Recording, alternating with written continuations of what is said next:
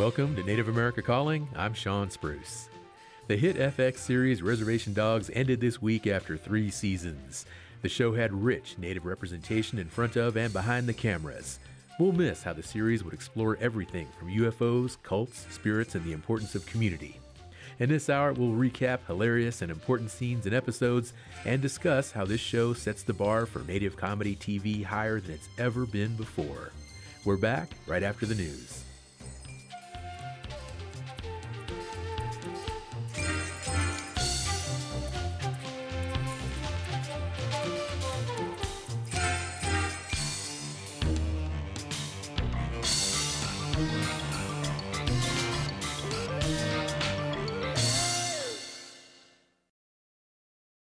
Is National Native News. I'm Jill Freitas from KNBA in Anchorage, Alaska, filling in for Antonia Gonzalez. The Washington State Department of Commerce has awarded seven grants for clean energy projects around the state. Steve Jackson reports. The money comes from the Clean Energy Fund created by the state legislature 10 years ago. The state has invested close to 290 million through the Clean Energy Fund in a variety of, of projects across the state from energy storage, renewable energy generation, manufacturing, grid modernization. That's Jennifer Grove, Managing Director of Energy Programs and Communities at the Department of Commerce. She says the projects approved this year include those that will improve air and water quality or soil health and reduce greenhouse gas emissions. The Spokane Tribe was one of seven groups that was awarded a grant. They received nearly a million dollars to overhaul systems in their tribal administrative building in Wellpinit. Director of Public Works Maria Kaluya says an energy audit determined the building wasn't very energy efficient and an upgrade in the HVAC system was needed. If we didn't do our part to upgrade and kind of give it an overhaul, and move into a new system that by the time we did have to maintain the the system that the fluids and everything that runs on would probably not even be made because they're not very efficient. It's estimated the improvements to the building will save $30,000 annually through reduced utility bills. Money from a previous Clean Energy Fund grant is also being used to help develop a mini grid system in Wellpinit utilizing solar power and battery storage to help in the event of a power outage in the rural community. For National Native News, I'm Steve Jackson reporting from Spokane. A report from the Alaska Beacon says AFN filed a motion this week to intervene in a federal lawsuit against the state. In its filing, AFN said the state's position is attacking its interests and those of its members. After a series of failed salmon runs, communities along the Kuskokwim River have struggled to feed their families, prompting the federal government to sue in May to stop state authorized fishing on the stretch of the Kuskokwim that flows through a federal wildlife refuge. Federal officials limited subsistence fishing to only rural residents, but the state opened the river to all Alaska residents. Federal managers won an injunction to block open access fishing based on provisions under the Alaska National Interest Lands Conservation Act, or ANILCA. The state filed a motion earlier this month arguing that the federal government lacks authority to regulate fishing on the Kuskokwim and that the state has a duty to protect subsistence fishing for all Alaskans, both urban and rural. In its motion to intervene, AFN said the state's latest motion threatens ANILCA's long established rural subsistence priority and has clear implications for the entire statewide population of Alaska Natives. The Kuskokwim River Intertribal Fish Commission, the Association of Village Council Presidents, and Ahtna Corporation are also siding with the federal government. Dancers and drummers clad in feathered and beaded regalia gathered for a powwow to honor Native students in the role of education and empowering tribal communities. Becky White is the equity manager for the 4J Natives program and is of Cherokee, Cheyenne, and Arapaho heritage. She says altogether about 600 people attended the event, and she's excited for the school year ahead. We're going to have artists of all different disciplines culinary arts, performing arts, and fine arts, and teach our students what they do and how they they got to where they are. We really want our students to understand that nothing is out of their reach. White says there's plans to do another powwow in the spring. Roughly 1% of students in the district are Native American. For National Native News, I'm Brian Bull in Eugene, Oregon. I'm Jill Freitas.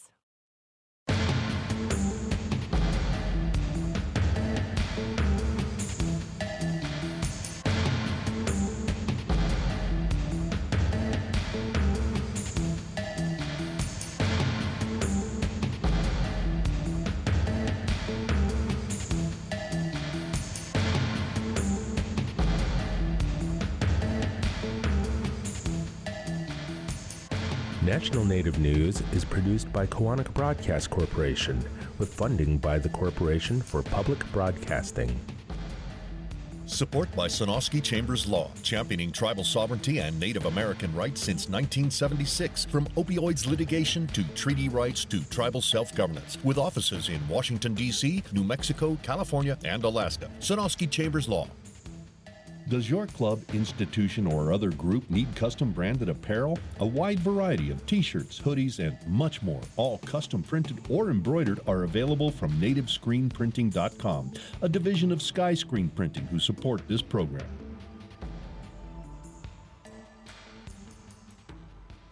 Native Voice One, the Native American Radio Network.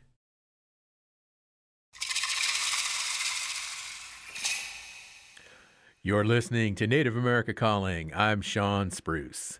Well, FX's Reservation Dogs has finally come to an end this week. Created by Muskogee Creek filmmaker Sterlin Harjo and Taika Waititi, the hit comedy broke boundaries and gave millions of viewers a unique look into an Oklahoma Native community. My family grew up in sticks, enemies throwing the. That's why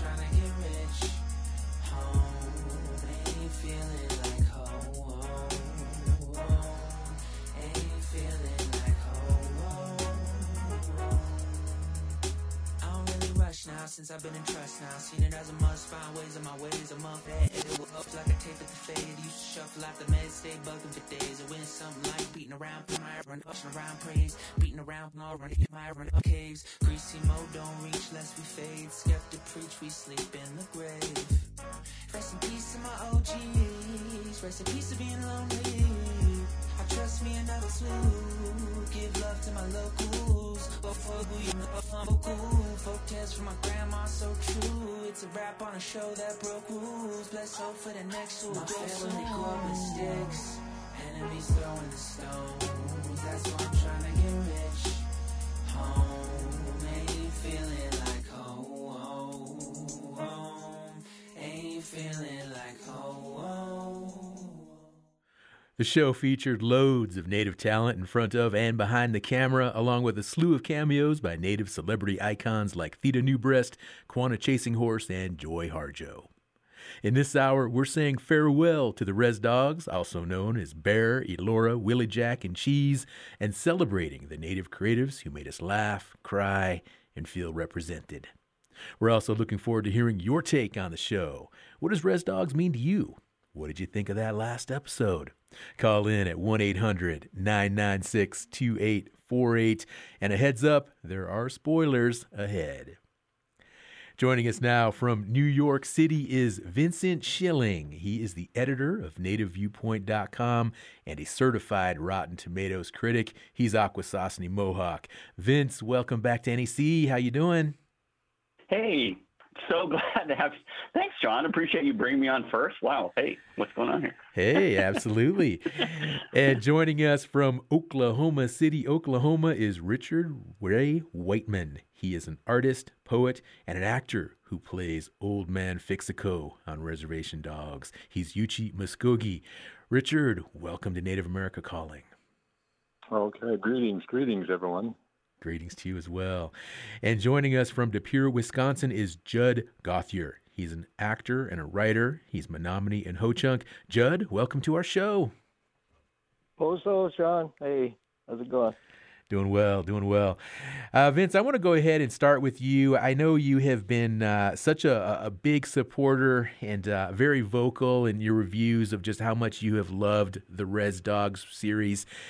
Initial reactions now that it's finally over. Uh, how you feeling? Happy, sad, uh, a little, uh, maybe, perhaps a, a little conflicted at points. What, what, what do you think? I, think the best word is is bittersweet. You know, um, I, I feel very happy, but at the same time, you know, of course, it's it's it's sad to see it end. But at the same time, um, I'm very fortunate that um, literally a couple hours before um, before the show aired, I actually was able to interview Sterlin Harjo, and I was like, wow, okay, fantastic, and and I got to talk to him, and he was like, man, I'm, sorry, Indian Country, I ended the show, but he said I had to end it because that's just where the story ended. Um, but there's more in him to come. There could be possibly things about the show or, um, you know, other things that are similar. But, you know, what I really felt is that, you know, no matter what, um, there are kids today, anyone under the age of 30 ish or even younger, have never seen these terrible, terrible stereotypes of, you know, the westerns of when I was a kid. I'm 56 Mhm. years old, you know. Right. And their definition is defined by what they're seeing today because, like it or not, television, streaming, films are our educators, even more so than school. Yeah. You know, so I, I am very, very grateful. Uh, I think what we've just experienced was literally historic. Anyone who has seen the show, congratulations. You were in hi- an historic area of time. You know, Absolutely. fantastic show. Yeah, yeah. And uh, Richard, want to get your take here. Uh, Vince uses the phrase bittersweet, and, it, and it's got to be bittersweet for you because your character was such a huge part of the show, Old Man Fixico. And uh, want to be careful about too many spoiler alerts, but uh, your your your character's uh, narrative, uh, his line of uh, his life, it, it really um, was a huge part of that final episode. How are you feeling right now? Now that it's over. Well, I, I, probably should echo the same word as uh, Vincent here. I'm bittersweet, but yeah, um, you know, there's there's no Indian uh, proverb or that you know it's all in the time. You know, mm-hmm. comes around and it goes back around counterclockwise or clockwise, however. But um, yeah, I, I see, you know, I, I see that. You know, so and, and of course it was Sterlin's call. You know, and you felt. Um, Know. We've seen we've seen this, the group start. You know, in season one, you know, was juveniles, bam, bam, bam. You know, theft and petty larceny and all that. You know, and then the, the suicide of the season two, and they're sort of all, and they made it to the California to the ocean. You know, was their their ambition, their drive, and and then season three, um, um, you know, and for old man, uh, old man Fixico, you know, I just um, um, went along with him. You know, I, I remember I had to use a word like protege. You know, Uh-huh. what kind of word is that for you know, an old humble? man. anyway, but anyway, Those 50 said, oh, cent no, words. Early on, he told me, he said, um, he Sterlin did, you know, he said, well, you know, the old man's been educated. You know, he speaks the language of culture. He's embedded that the way. He start off, but he's also got the non-Indian education. You know, and so he's no. But play him, play him out however you feel, how you ever think you can find him. You know, and so Mm-hmm. yeah, it took me a good season or two to kind of low. He's low, low, just slow. Um, but yeah, I, I, I, I just thought, you know, like season three now, you know, and then, you know, um, my passing, but um, my character's passing. But so, you know, I, I, I think about, you know, it's kind of the nature of, of, of, of television too. I think, you know, I mean, you could obviously got another season, season four for sure, you know, and um, but no, um, But it's so I'll good to. it. I don't know if I It's it's so good to end on a high note, Richard, because so many shows just stretch it too long. They go too many seasons, Oh, and then it just you know it just kind of winds down. So uh, the humor is just that's what really, in so many ways, is is the hallmark of the show, the native humor. And let's take a listen to some of that humor. Here's a bit featuring Old Man Fixico, played by none other than Richard Ray Whiteman, who we're talking to right now, and Mike Bone, the hip hop duo, always rolling around town on scooters. Unc, we need some meds. Oh, yeah? Okay. Protection meds, man. Got some haters. Especially online. Can't cancel this culture, though. Hmm. Hmm. And if there's a little uh, love potion in the mix, I would not be mad. Just thirsty. Mm. Sick. From behind your ears there. One, got that medicine in your underwear at night. Mm. In bed. You sleep with it. Oh, okay. well, here you go. Oh, no, Many no. of those, many of those. yeah. Somebody's missing them. Yee. Richard, do you remember filming that scene? Oh yes, I remember you know, the, the line. You know, you sleep with the medicine in your underwear. You know? oh man, love medicine, right? You know? Yeah, yeah. Uh, but no, they were great. Yeah, I love those two little guys. Man, they they did a little song for me, an old man Fixico song once when they walk up in one of the scenes, you know. But good little song, good little rap song. Mm-hmm. Um, Richard, how but, how, um, how how much are how, how similar are you and, and old man Fixico? Is is is does he represent a lot of your own life and your own perspective? Well, you know, I, I I tell people early on, you know, I've told people over the years. Um, it started off with Sterlin, you know, like 13, 14 years ago, when he was ultra ultra low budget, and uh, but he managed to keep his SAG status with it, and uh, but you know, he he gave me a script once in, in, in a, a film called Barking Water.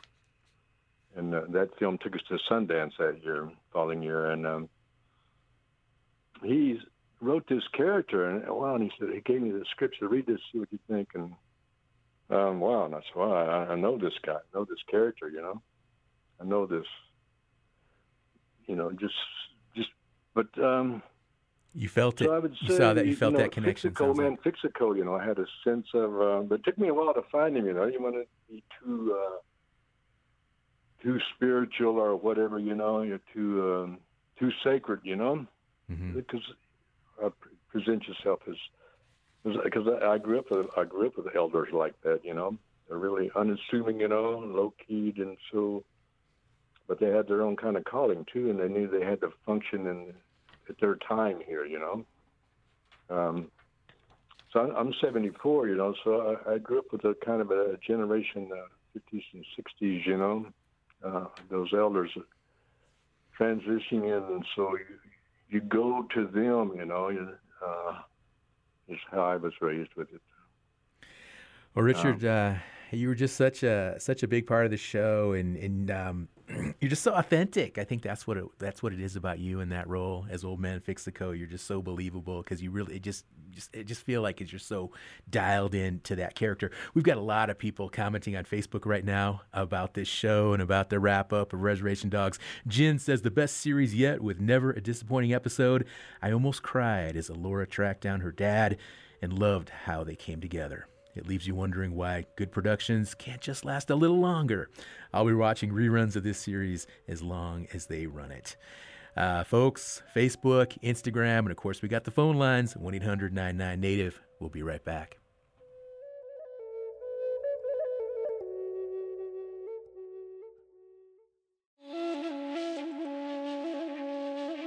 Former U.S. Olympian and NHL player Henry Boucha competed at the highest level of pro hockey in the early 1970s. The Ojibwe athlete dazzled fans with lightning fast skating and a unique style of playmaking. Henry Boucha died earlier this month at the age of 72. We'll discuss his legacy with family members and friends on the next Native America Calling.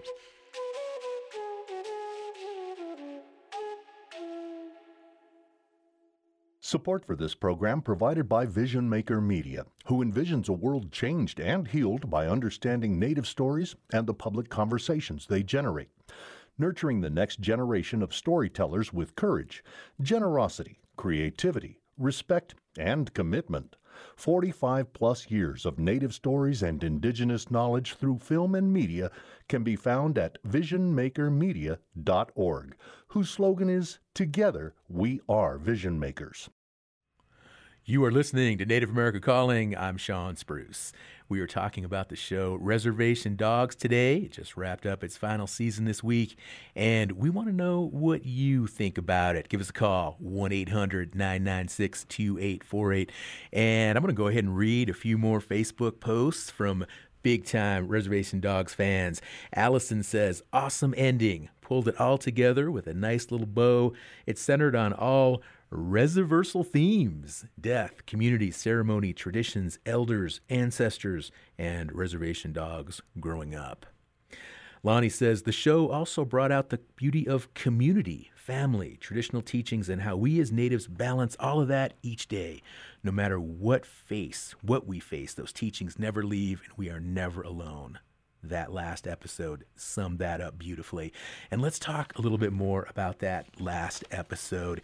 And to do that, we've got another guest we're going to add into the discussion now. And he is, in fact, joining me in the Albuquerque studio right now. His name is Jason Asenap. He's been on the show before. He's a writer, a critic, a filmmaker, and he is an Oklahoma boy, Comanche and Muskogee. Jason, welcome back to the show, brother. Man, it's great to be back. Yeah, it's good to have you in the studio. Well, you know, what did you think? I mean, all that crazy humor throughout the show. Were you expecting it to wrap up this week with that positive note on community like that? You know, I didn't know what to expect, and I watched, I rewatched it again this morning, and it really became clearer as I watched it how the, how beautiful that uh, Sterlin and Company and uh, Chad Charlie co-wrote that uh, that episode as well. Just you know, you when when I when I when I begin something, when I begin a piece or whatever, it's like you begin with an idea and then you want to close it with a powerful ending, and that's exactly what what Sterlin and Company did, and it was just a beautiful a beautiful ending. Um, it um, just just powerful, and it was just a such a treat. Three three seasons, three years. Mm-hmm. Um, just just just a treat to to watch that to watch to watch the to watch the whole thing. And and of uh, the the main, you know, the the the res dogs, the, four main characters there, Bear, Elora, Willie Jack. Cheese, who do you think grew and matured the most throughout the show? Well, definitely, I would say, I mean, Bear for sure, in the sense that he, you know, he was immature. You know, he's just male, native, you know, young, and just trying to be a quote unquote warrior, and then just trying to find his way. Willie Jack uh, also her her traje- her trajectory was, was so powerful in, in, becoming this medicine person. Um, those two characters really stand out. I mean, Cheese is wonderful as, as, as this beautiful little you know character who just like you know he's he's basically he's in the end he stays he's going to stay in the community and take you know he still has time he still has uh, he has to grow and uh, yeah I mean those those two characters probably were were the ones that really kind of stand out to me yeah. Right, right, yeah. Um, one really famous person made their way into Reservation Dogs, actress Lily Gladstone. She played Willie Jack's auntie who was in prison. And in fact, at the wrap up there, she goes to tell her about, you know, old man Fixico. And here's that scene. Uh, that last episode really brings the show together. What did Fixico teach you? Told me some things um, about plants. Mm-hmm. Um, some things to help people. Hmm. Most time we just delivered groceries to elders and went to a lot of houses and visited. Mm-hmm. It's mostly all we did. Exactly. It's the thing about community is you gotta take care of it. You have to play your part. And Fixico, he was there for people when they were sick, and he was there for people when they weren't sick. Mm. Judd, what about the, the death themes and, and your involvement with that? Undertaker, funeral director. There's that one. We can't repeat this line on the on the air, but it's classic. There, you know, commenting on what an Undertaker sees that the rest of us don't. You know, I mean, yeah. oh man, man. Oh, I mean, I would just, you know, I I, I think it was uh, someone had mentioned that uh, Sterlin's uh, like a fascination with with death in his work, in his past work, and you know, being Muskogee myself, I mean, there is a there is beauty to to to the, those Muskogee funerals. I mean, he he made a whole documentary about it, and it's just like uh, the songs and the the the the, the, the spirituality and this, the attending. You know, I mean, I'm sure it, it, transcends many of, I mean, all of our indigenous like uh, you know mm-hmm. our ceremonies. But uh, I, I I do understand when when when he's his that fascination with with those uh, with those moments and those ceremonies and and, and uh, the beauty of that. Uh, I understand it. I connect with it. I understand why he's fascinated with it. It doesn't seem that odd to me because I connect with it. Right, right. Uh, and Judd, Judd Gauthier, who is on the line in, in De Pere, Wisconsin. He is on our show right now, and uh, Judd is, is, the actor who plays the Undertaker. And uh, Judd, what was that like for you? Just being that figure, that figure that represents that theme of death, and just uh, the humor that went into that was just so classic. Tell us about that experience. Yeah, it was uh, an amazing experience. It was my first like real um, professional filming that I did um, for that series, and um, yeah, it was it. I received the you know the email from Mid Thunder Casting about um, Sterlin's interest in me playing the part. Uh, I sent in a tape, got the part, and then there was always a feeling I had about like I'm playing this Undertaker character, this funeral director, and uh, and uh, it hadn't been decided yet that the series was going to end. You know, it was just a, a season ender at the time. But just being that character and being around the, the set and seeing how much work and care and you know it had to be a huge burden for uh, for those people to carry that just for those three seasons. But I thought to myself, is uh, is Sterlin bringing me on to button this whole series up? You know, feel mm-hmm. I felt that way to me behind in the back of my mind um, because I had he had sent me uh, sides for other characters from season one, and uh, didn't get on the show. But uh, I was thought to myself, like, man, I would love to be a part of that. It's like you, like other people had said, you know, it's groundbreaking, it's generational, multi generational stuff.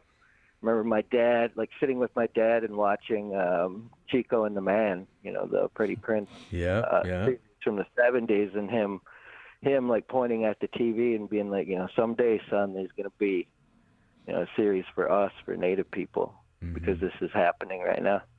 And uh, yeah, so it was amazing to be a part of it. And that that Undertaker character is like, uh, I guess people in the community have been contacting me on Facebook and text and stuff, and they're like, "Oh man, you're perfect for that." You know, I don't know where that comes from, but yeah, it was it was a lot of fun. It was a lot of fun. Well, I have met so many Native people over the last few years that like are dreaming of having a cameo, right? I would love to be in Res Dogs. I'd love to be one of the aunties, or I'd love to be, you know, one of the friends of the, the Res Dogs or something. And you actually had that opportunity, and I, I love that that funeral car you were rolling in with the rims on that. oh, Holy yeah. cow! Where'd you guys that, get that? There's 22s. They had 22s on that sucker. But uh, I guess it, uh, the story behind that was that uh, Sterlin had seen it on social media, uh, just in a photo, and he reached out to the owners and was like, "Hey, I want to." utilize that car, you know. Yeah, it was perfect. Perfect, perfect. Yeah. I yeah. do want to. Uh, it was. Oh, I, want, I wanted to say quick that it was a real honor to be in there, but but I was in the last episode, you know, and it was like uh, it was sort of like being the last person in the giveaway line, you know, at a powwow, and like you have to go through and shake hands with everybody, and it was like seeing all these beautiful relationship friendships you know, that had formed over the three seasons and just sort of being on the, the outside, but also being welcomed in so so nicely and warmly. And the people of Okmulgee were amazing, and the Big Cussetah Church um, um, congregation there was amazing to work with. So, yeah, it was overall a great experience. And what was it like on set when it, when the cameras finally wrapped on that last scene, or you know, there at the end? Was it emotional? Oh yeah, I was uh, being like sort of a latecomer to the project.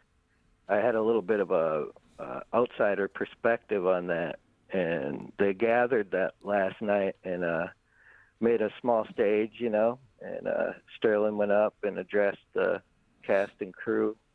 Earlier in the day, there uh, one of the actors had a bit of a little ceremony for him, gave him an eagle feather. That was really emotional to see. Um, and seeing those those legends of indigenous cinema all in one scene together farmer graham greene you know wes studi seeing them act together in a scene brought tears to my eyes too because i was like man those guys have been in competition with each other for roles for decades you know and they were they were just missing richard in there along with casey camp just some mm. incredible uh i'll never forget it you know mm. lifetime stuff. Wow, wow. Judd Gauthier, actor, film reviewer, joining us from De Pere, Wisconsin. And uh, Jason, I do want to ask you, you know, how, how do you feel about the rap? Any uh, loose ends there? Any narratives that you feel could have been played out a little bit more? Are you are you satisfied with how it ended and where the, where the characters all wound up? well, first of all, I want to say hi to Justin, who's a friend of mine, and he, we went to the MFA program at IAI together, and then of course Richard Ray, who I've known for for ages, and he's an old family friend. So it's cool to be on this with them. um, no, I mean, I I think that uh, you know, as I reflect on the whole thing, you know, it's like uh, I've, I know a lot of friends. I have a lot of friends on this on, uh, that were part of this, and writers, and directors, you know, um, and I just, you know, it's hard to make something like this, and it's, you know, it's hard. It's hard to make a movie. It's hard to make it, you know, anything like creative TV show, whatever. Mm-hmm. So it's like, uh, to, it's an accomplishment just to make something. Uh, so when I look back on this whole thing, I mean, the first two seasons to me were just like exemplary, just like incredible, and like this last season was great as well. Um, and just looking back on the whole thing is, you know, me being from Oklahoma and I, I, I have a close connection to this to this to the show, just being that I know so many people and I'm also Muscogee, and I know Sterlin and I know a lot of the writers and directors. It's just such a great accomplishment. It's just, I mean, I'm I'm I'm sad to see it go, but at the same time, I understand why it's why why it is going, and like all these these people that are part of this this show are, are going to go on to so many great things, and it's going to expand. Uh, there's going to be many more projects that come from this, and that excites me a lot. Okay. Any thoughts as to, to what maybe could have made the show better, or ways they could have improved it? Things you maybe you would have changed a little bit if you'd been involved in the in the writing? Whew, you know, just just being a writer and director myself, I just you know there's there's no mis- I, I would say there's no mistakes because it's like you have to you have to make those you have to make those mistakes and, on your own, and and and you just I mean I am a critic as well, and I I can I I, I do I do write criticism, but for me, writing being criti- uh, writing criticism, criticism about this particular show has been so like challenging and difficult, being that I'm biased and and and love the show so much and love the land and and and I'm of the people. Mm-hmm. Um, it's been a challenge, uh, but at the same time, it hasn't been that much of a challenge because because it's such a freaking great show. there, there, there's not much to, to, to write criticism about, you know. Yeah, Vince, how about you? Because you are a critic, you've got to be objective. Uh, any issues you came across at any time during the show that you would have liked to have seen maybe done differently? Uh, you know, I, I, I don't think it's fair for me to say I would do something differently because it's not my story. Mm-hmm. Um, although I did bring, you know, to light to, and I asked him directly. You know, it's it's it's it's on my uh, YouTube channel. If people want to see the interview with uh, Sterlin Harjo and I, and I, I I talked to him about, you know, the range of, you know, uh, things that are wrong going on, you know, incarceration, crime, drug use, et cetera, et cetera. And he goes, you know, those things were, were, were legitimate because they were my story, you know. But overall, I have to say, uh, if I really look at about what Reservation Dogs was, I, I have to say it's wonderful to think that when I, as a kid, watched a movie with Indians, I was happy to even see one. You know what I'm saying? Right. But with reservation dogs, I am identifying with much more than a stereotypical Indian. I was able to identify with much more than, let's say, feather or be- beaded medallion. And the fact that Cheese is a young native kid who loves video games, has a hilarious innocence about him, and wears the same glasses I do, I can I identify with him. Cheese you could know? be like And your I'm little brother. Yeah, I'm not identifying with the beads. I'm identifying with another guy, and this doesn't happen. I was I was able not just to identify as Native people, but with a community or identify with a generation of relationships. Uh-huh. I was able to identify more than the outward appearance of a Native person, and I think viewers recognize this. What we all watched was a historic redefining of what a Native person is. One example, a massive, massive example, is Bronson Harjo, the the guy who has the Chippendales dancer on his desk. He's wearing earrings. He's the the the college uh, you know advisor. Hilarious! Oh my god! Okay. Hollywood, look out for this guy because he is funny. But it was just just wonderful, and it's really brave for uh, Sterlin to start something new when something is super super successful. And I think that is a testament of who he is as a creator because he could have kept going until the wheels fell off. Yeah. But he stopped it when the story ended. Yeah. That's bravery, folks, and we're going to see more great stuff from him. Count, Okay. count, count on it. I, I just had one little issue, uh, and, and I want to get Richard's take on this because one thing I, I would have liked to have seen is, you know, it's an Oklahoma setting, right? And Oklahoma natives, you folks have a really unique culture, and of course, it's all about the accents, right? And I would have liked to have seen some of the some of the actors make a little bit more of an effort to have that Oklahoma accent. And listening to Richard out, Richard, you folks, you, you got that Oklahoma draw. and every time I go to Oklahoma, it's like infectious because I start talking that way after like a week, and I start talking like that. So, Richard, what about that? Uh, because you can, I mean, I know you're from Oklahoma just hearing your voice, but what about some of the other actors? Was there ever an effort to make them sound more like Oklahoma native people? What was that one expression came up, you know, Shadish, you know, the that was kind of an enduring one that carried over the the Canadian actors. You know, they say, "Oh, we don't have that word, but they love it up there. They love this word, Shadish." But, but no, this is yeah, public radio, Richard. This is public radio. okay, okay, all right. And of course, we will go to Willie Jack's other favorite Calm word, down you now, know. Richard. So, um, but no, I, I think the um, the um, you know Oklahoma obviously is still part of this this southern, you know. Mm-hmm. We have Arkansas and, and Louisiana, Mississippi right to the south, uh, east of us, I should say, you know. And so a lot of those people are um, are around us, and so in our English picks up that, you know. Um, and then I guess you know a lot of actors, Oklahoma actors, have had to work to balance that, you know, that overdrawled, and sometimes they want it, you know. So All righty. We're going to have to take another break here, but uh, phone lines are still open. We're going to take a call when we come through this break, and uh, we're going to talk more with our guests about Res Dogs. Stay with us.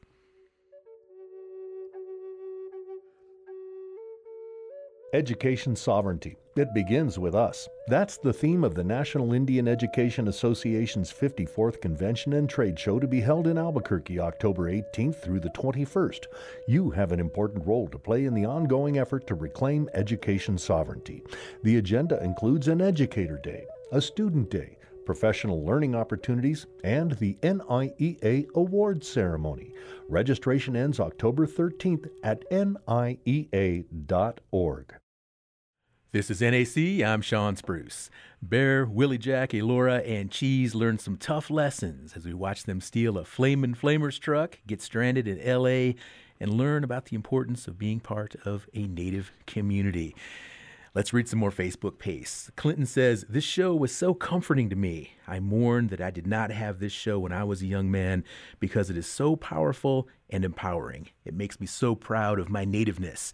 It fills me with so much joy that is in this world that now and will always be there for Native people to experience the beauty and joy of our people. Alexa says, I'm glad Big found love. Aho! All right, so uh, Chanupa, caller on the line. Chanupa, brother, I need you to just hold off a little bit because we're going to hear an audio clip of the aunties, Bev, Rita, and Natalie. Let's hear it. Give me your phone. For what? Tinder profile. I'm gonna make you one. No. Is Bear gonna go with you? It's up to him. He's cooking now. Recipes. Well, we'll look after him if he stays. Yeah, like hawks looking after. I don't know what do hawks eat. Um, smaller birds. You're not eating him. Okay, we'll look after him like spirits. Mm. Always watching, even when you're snagging. Nah, Bear's not snagging. I gotta watch out for Laura too. That was the aunties saying goodbye to their friend Cookie, who passed away a while ago. And um, let's talk about the aunties a little bit. Uh, Jason, I, I mean, I think, you know, native aunties have been around forever, right? But that term, like the native aunties, I think that's really has become a thing from Res Dogs, hasn't it? Yeah, I was noticing that as well. It's kind of become a trope. It's like this this uh, this thing that's always existed, and and uh, the Res Dogs put a put a put a you know word to the to the actual idea, and uh, yeah, it's great. It's great. I mean, Re- Reservation Dogs has created a lot of like. I I, I anticipate in the future that uh, a lot of people will reference a lot of the, the the the terms and the slang and then like the the imagery of reservation dogs is going to reverberate for for for a long time and and it's going to be it's cool it's cool Yeah. I hope somebody starts saying uncles, native uncles, you know, more like, I mean, we hear it a little bit, but it doesn't have the same feel as aunties. I'm an auntie. We're the aunties. Uh, we've got Chanupa on the line. He's up in Pine Ridge, South Dakota, listening on KILI. Chanupa, appreciate your patience today. What do you want to say about Res Dogs? Well, I want to tell the brothers and the cast of that. Hey, I'm sorry to hear that the show come to an end. Remind me of Frontier by Jason Momoa. Every time our people does this, they you know it goes to an end and it has to carry on somehow. But another producer might start with another one. But one thing, if it happened in Pine Ridge, real heavy like that, the continuation of humor is what really the issue is today in Indian country. So, all the brothers and sisters that participated in that, hey, wopila kanka to all of you because the humor parts is what I really enjoy it because you know on different levels that shows that hey we native people still have that inner feeling of our own admiration of humor and so I thank you. My hats are off to you guys, even though I'm not on Facebook, but I say it on the air. And thank you, Shawn, for putting my question out there and my answer. Oh. Hey, you bet, you bet. Uh, Chanupa calling in from Pine Ridge, and Vince, I want to go back to you because we keep talking about you know some of this lexicon, some of this native lingo and slang that, that came up big in Res Dogs, and you know if you go back to Smoke Signals, as, as Native people, we got a lot of words from that movie too. But do you think Res Dogs will kind of replace that now, and we'll just see a whole new level of native vocabulary come into the fold now because of this show? Yeah, I think seven million people are now using Wado, Wado. you know, and, and the interesting thing is, is you know, that's not what we say in Mohawk country. But you know, it, it, it's it, it, the the cool thing is, is we literally. I mean, if you think about it, I mean, the characters on this show. And by the way, I just got to say real quickly, uh, aunties are a lot more scary than uncles. and not only that, aunties are always around. Uncles, who knows where they went? They went. They're off in the woods somewhere. Aunties are always there, so you better watch it because they'll, they'll be right there going, "Wait." I mean, there's a lot of aunties in my family, and they all scare me. Um, so the the interesting thing is, if you look, I, reservation dogs to Native people, and, and Native people will understand this. Halloween's a little less scary you know, someone may dr- dress up like, you know, uh, Willie Jack, and what are they going to put on? A backwards hat, you know, shorts, but they're not appropriating. You know what I'm saying? It's so it's it's this. I, I really don't think people understand unless you're inside and have been watching outside for so long. Is that this this redefinition is such a huge redefinition? It's literally helping heal a lot of Indian country. Look, I, I, didn't I didn't realize how much healing was going to be in the show at the beginning. I got a little worried when I first started because you know I was like, oh, people are going to see kids committing crimes or people are going to see people using drugs.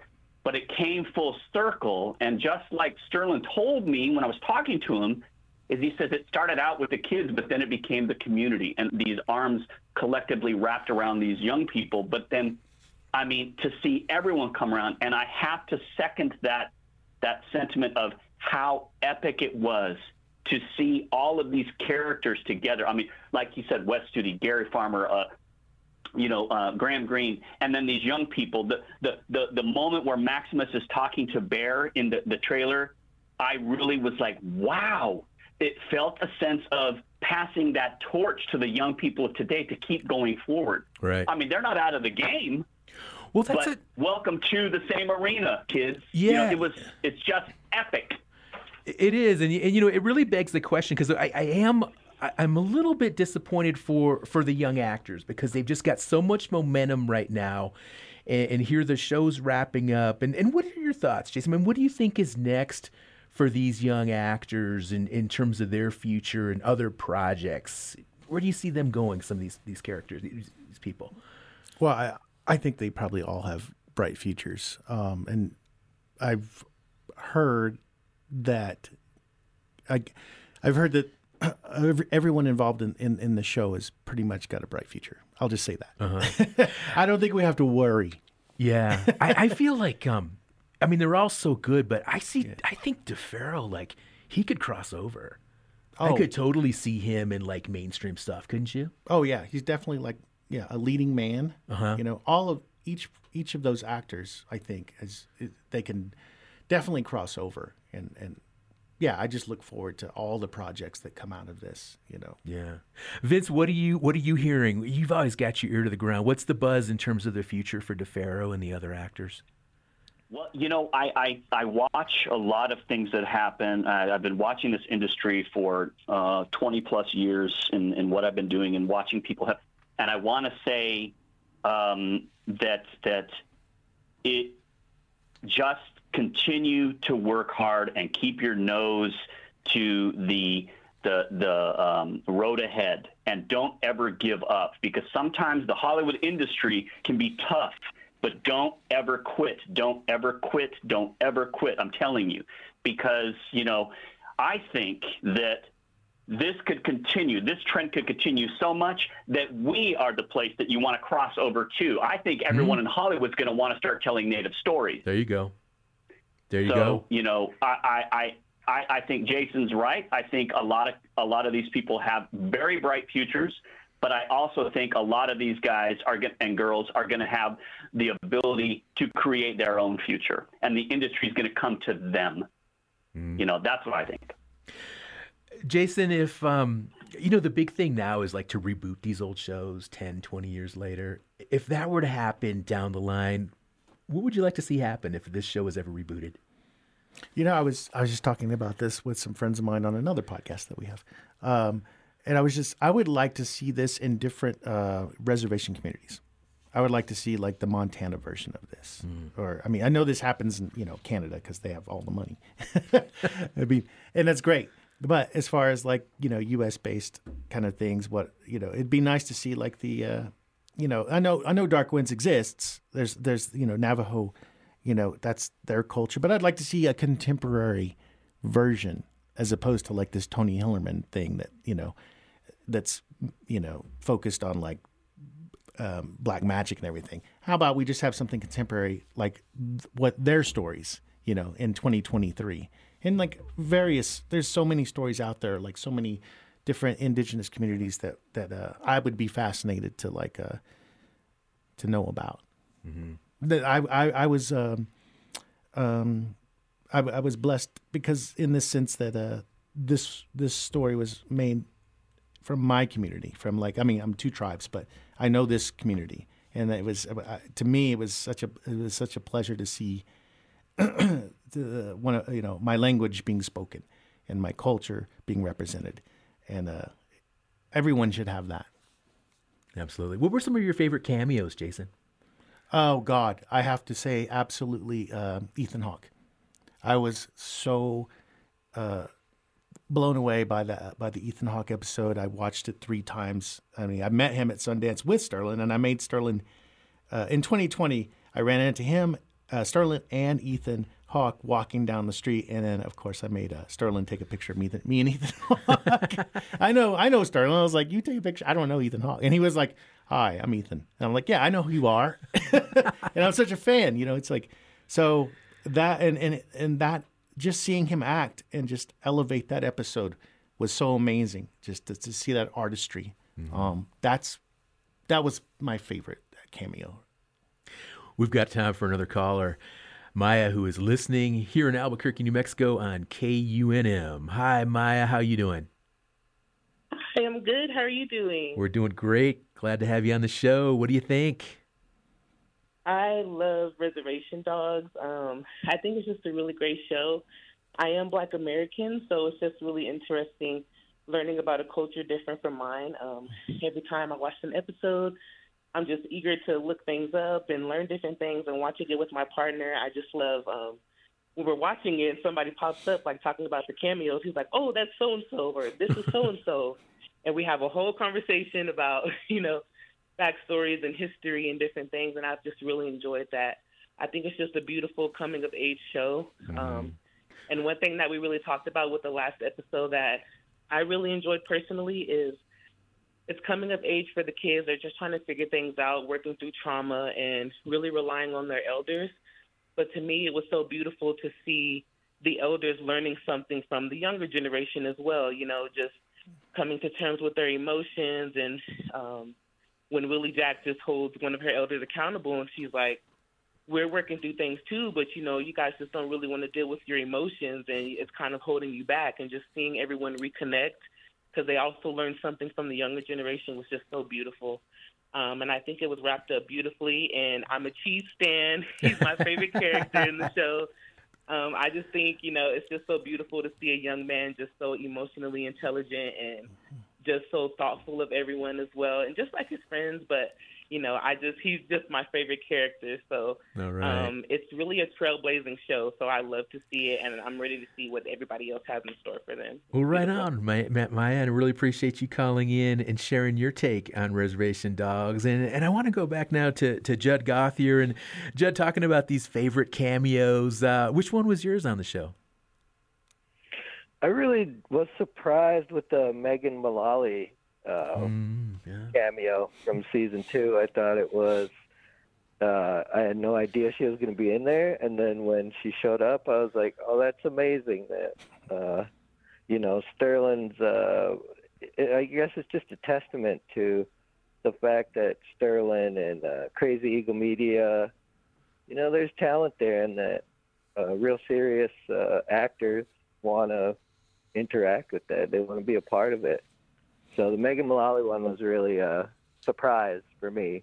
Um, but I, I echo Jason too about the Ethan Hawke uh, cameo. Uh, I got to uh, actually be on set for uh, the scenes that they shot in the house. Um, I just asked Sterlin if I could visit set because I it was uh, days and days between my setups. So he was like, "Yeah, come on down." And oh man, it was so cool to see him work and uh, Devery really be, you know, stepping up her game and watching this great fencing battle happen in that little dining room. It was amazing. I mean, dream come true, man, to see that Right. caliber actor work. Uh, I was really nervous to approach him. I didn't talk to him because he was in the zone, you know. But uh, if he's listening, it was great to see you work, Mr. Huck. thanks, thanks, Jed. Uh, Richard, I want to go back to you for, for the last word because we are going to have to wrap up in another minute or so. But that caller we just had, Maya, talking about the relationship between young people and elders, and how does that make you feel? Just bridging that gap between our elders and, and the young people, that next generation, because that's such a big theme of the whole show.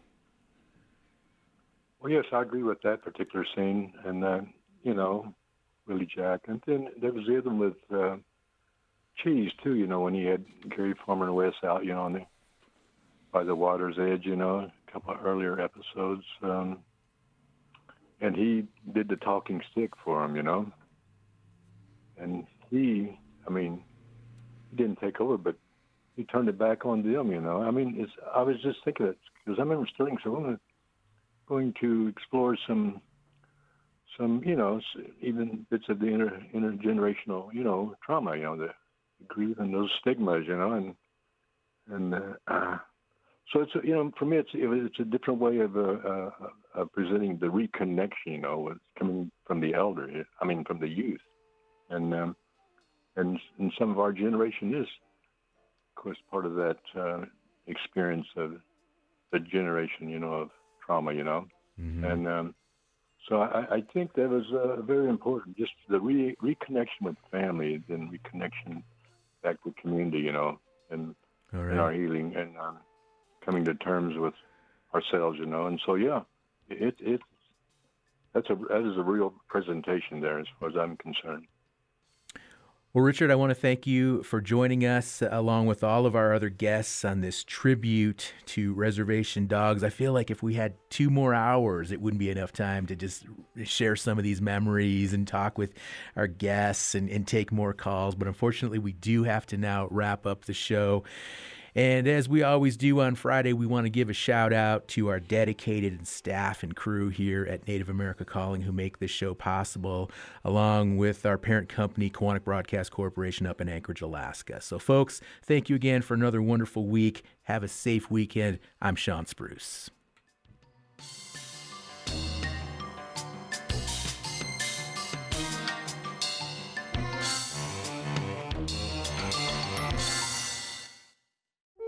Attention, all ranchers, farmers, and conservationists.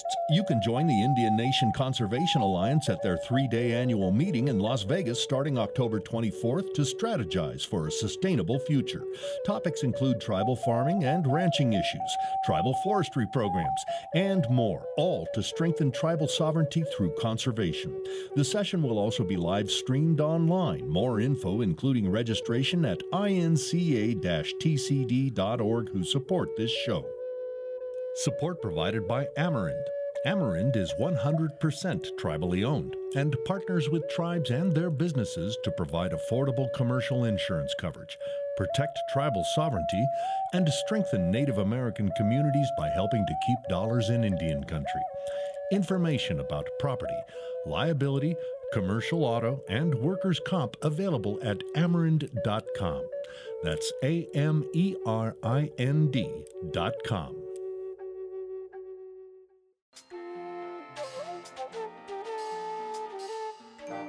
Native America Calling is produced in the Annenberg National Native Voice Studios in Albuquerque, New Mexico by Koahnic Broadcast Corporation, a native nonprofit media organization. Funding is provided by the Corporation for Public Broadcasting with support from the Public Radio Satellite Service. Music is by Brent Michael Davids. Native Voice One, the Native American Radio Network.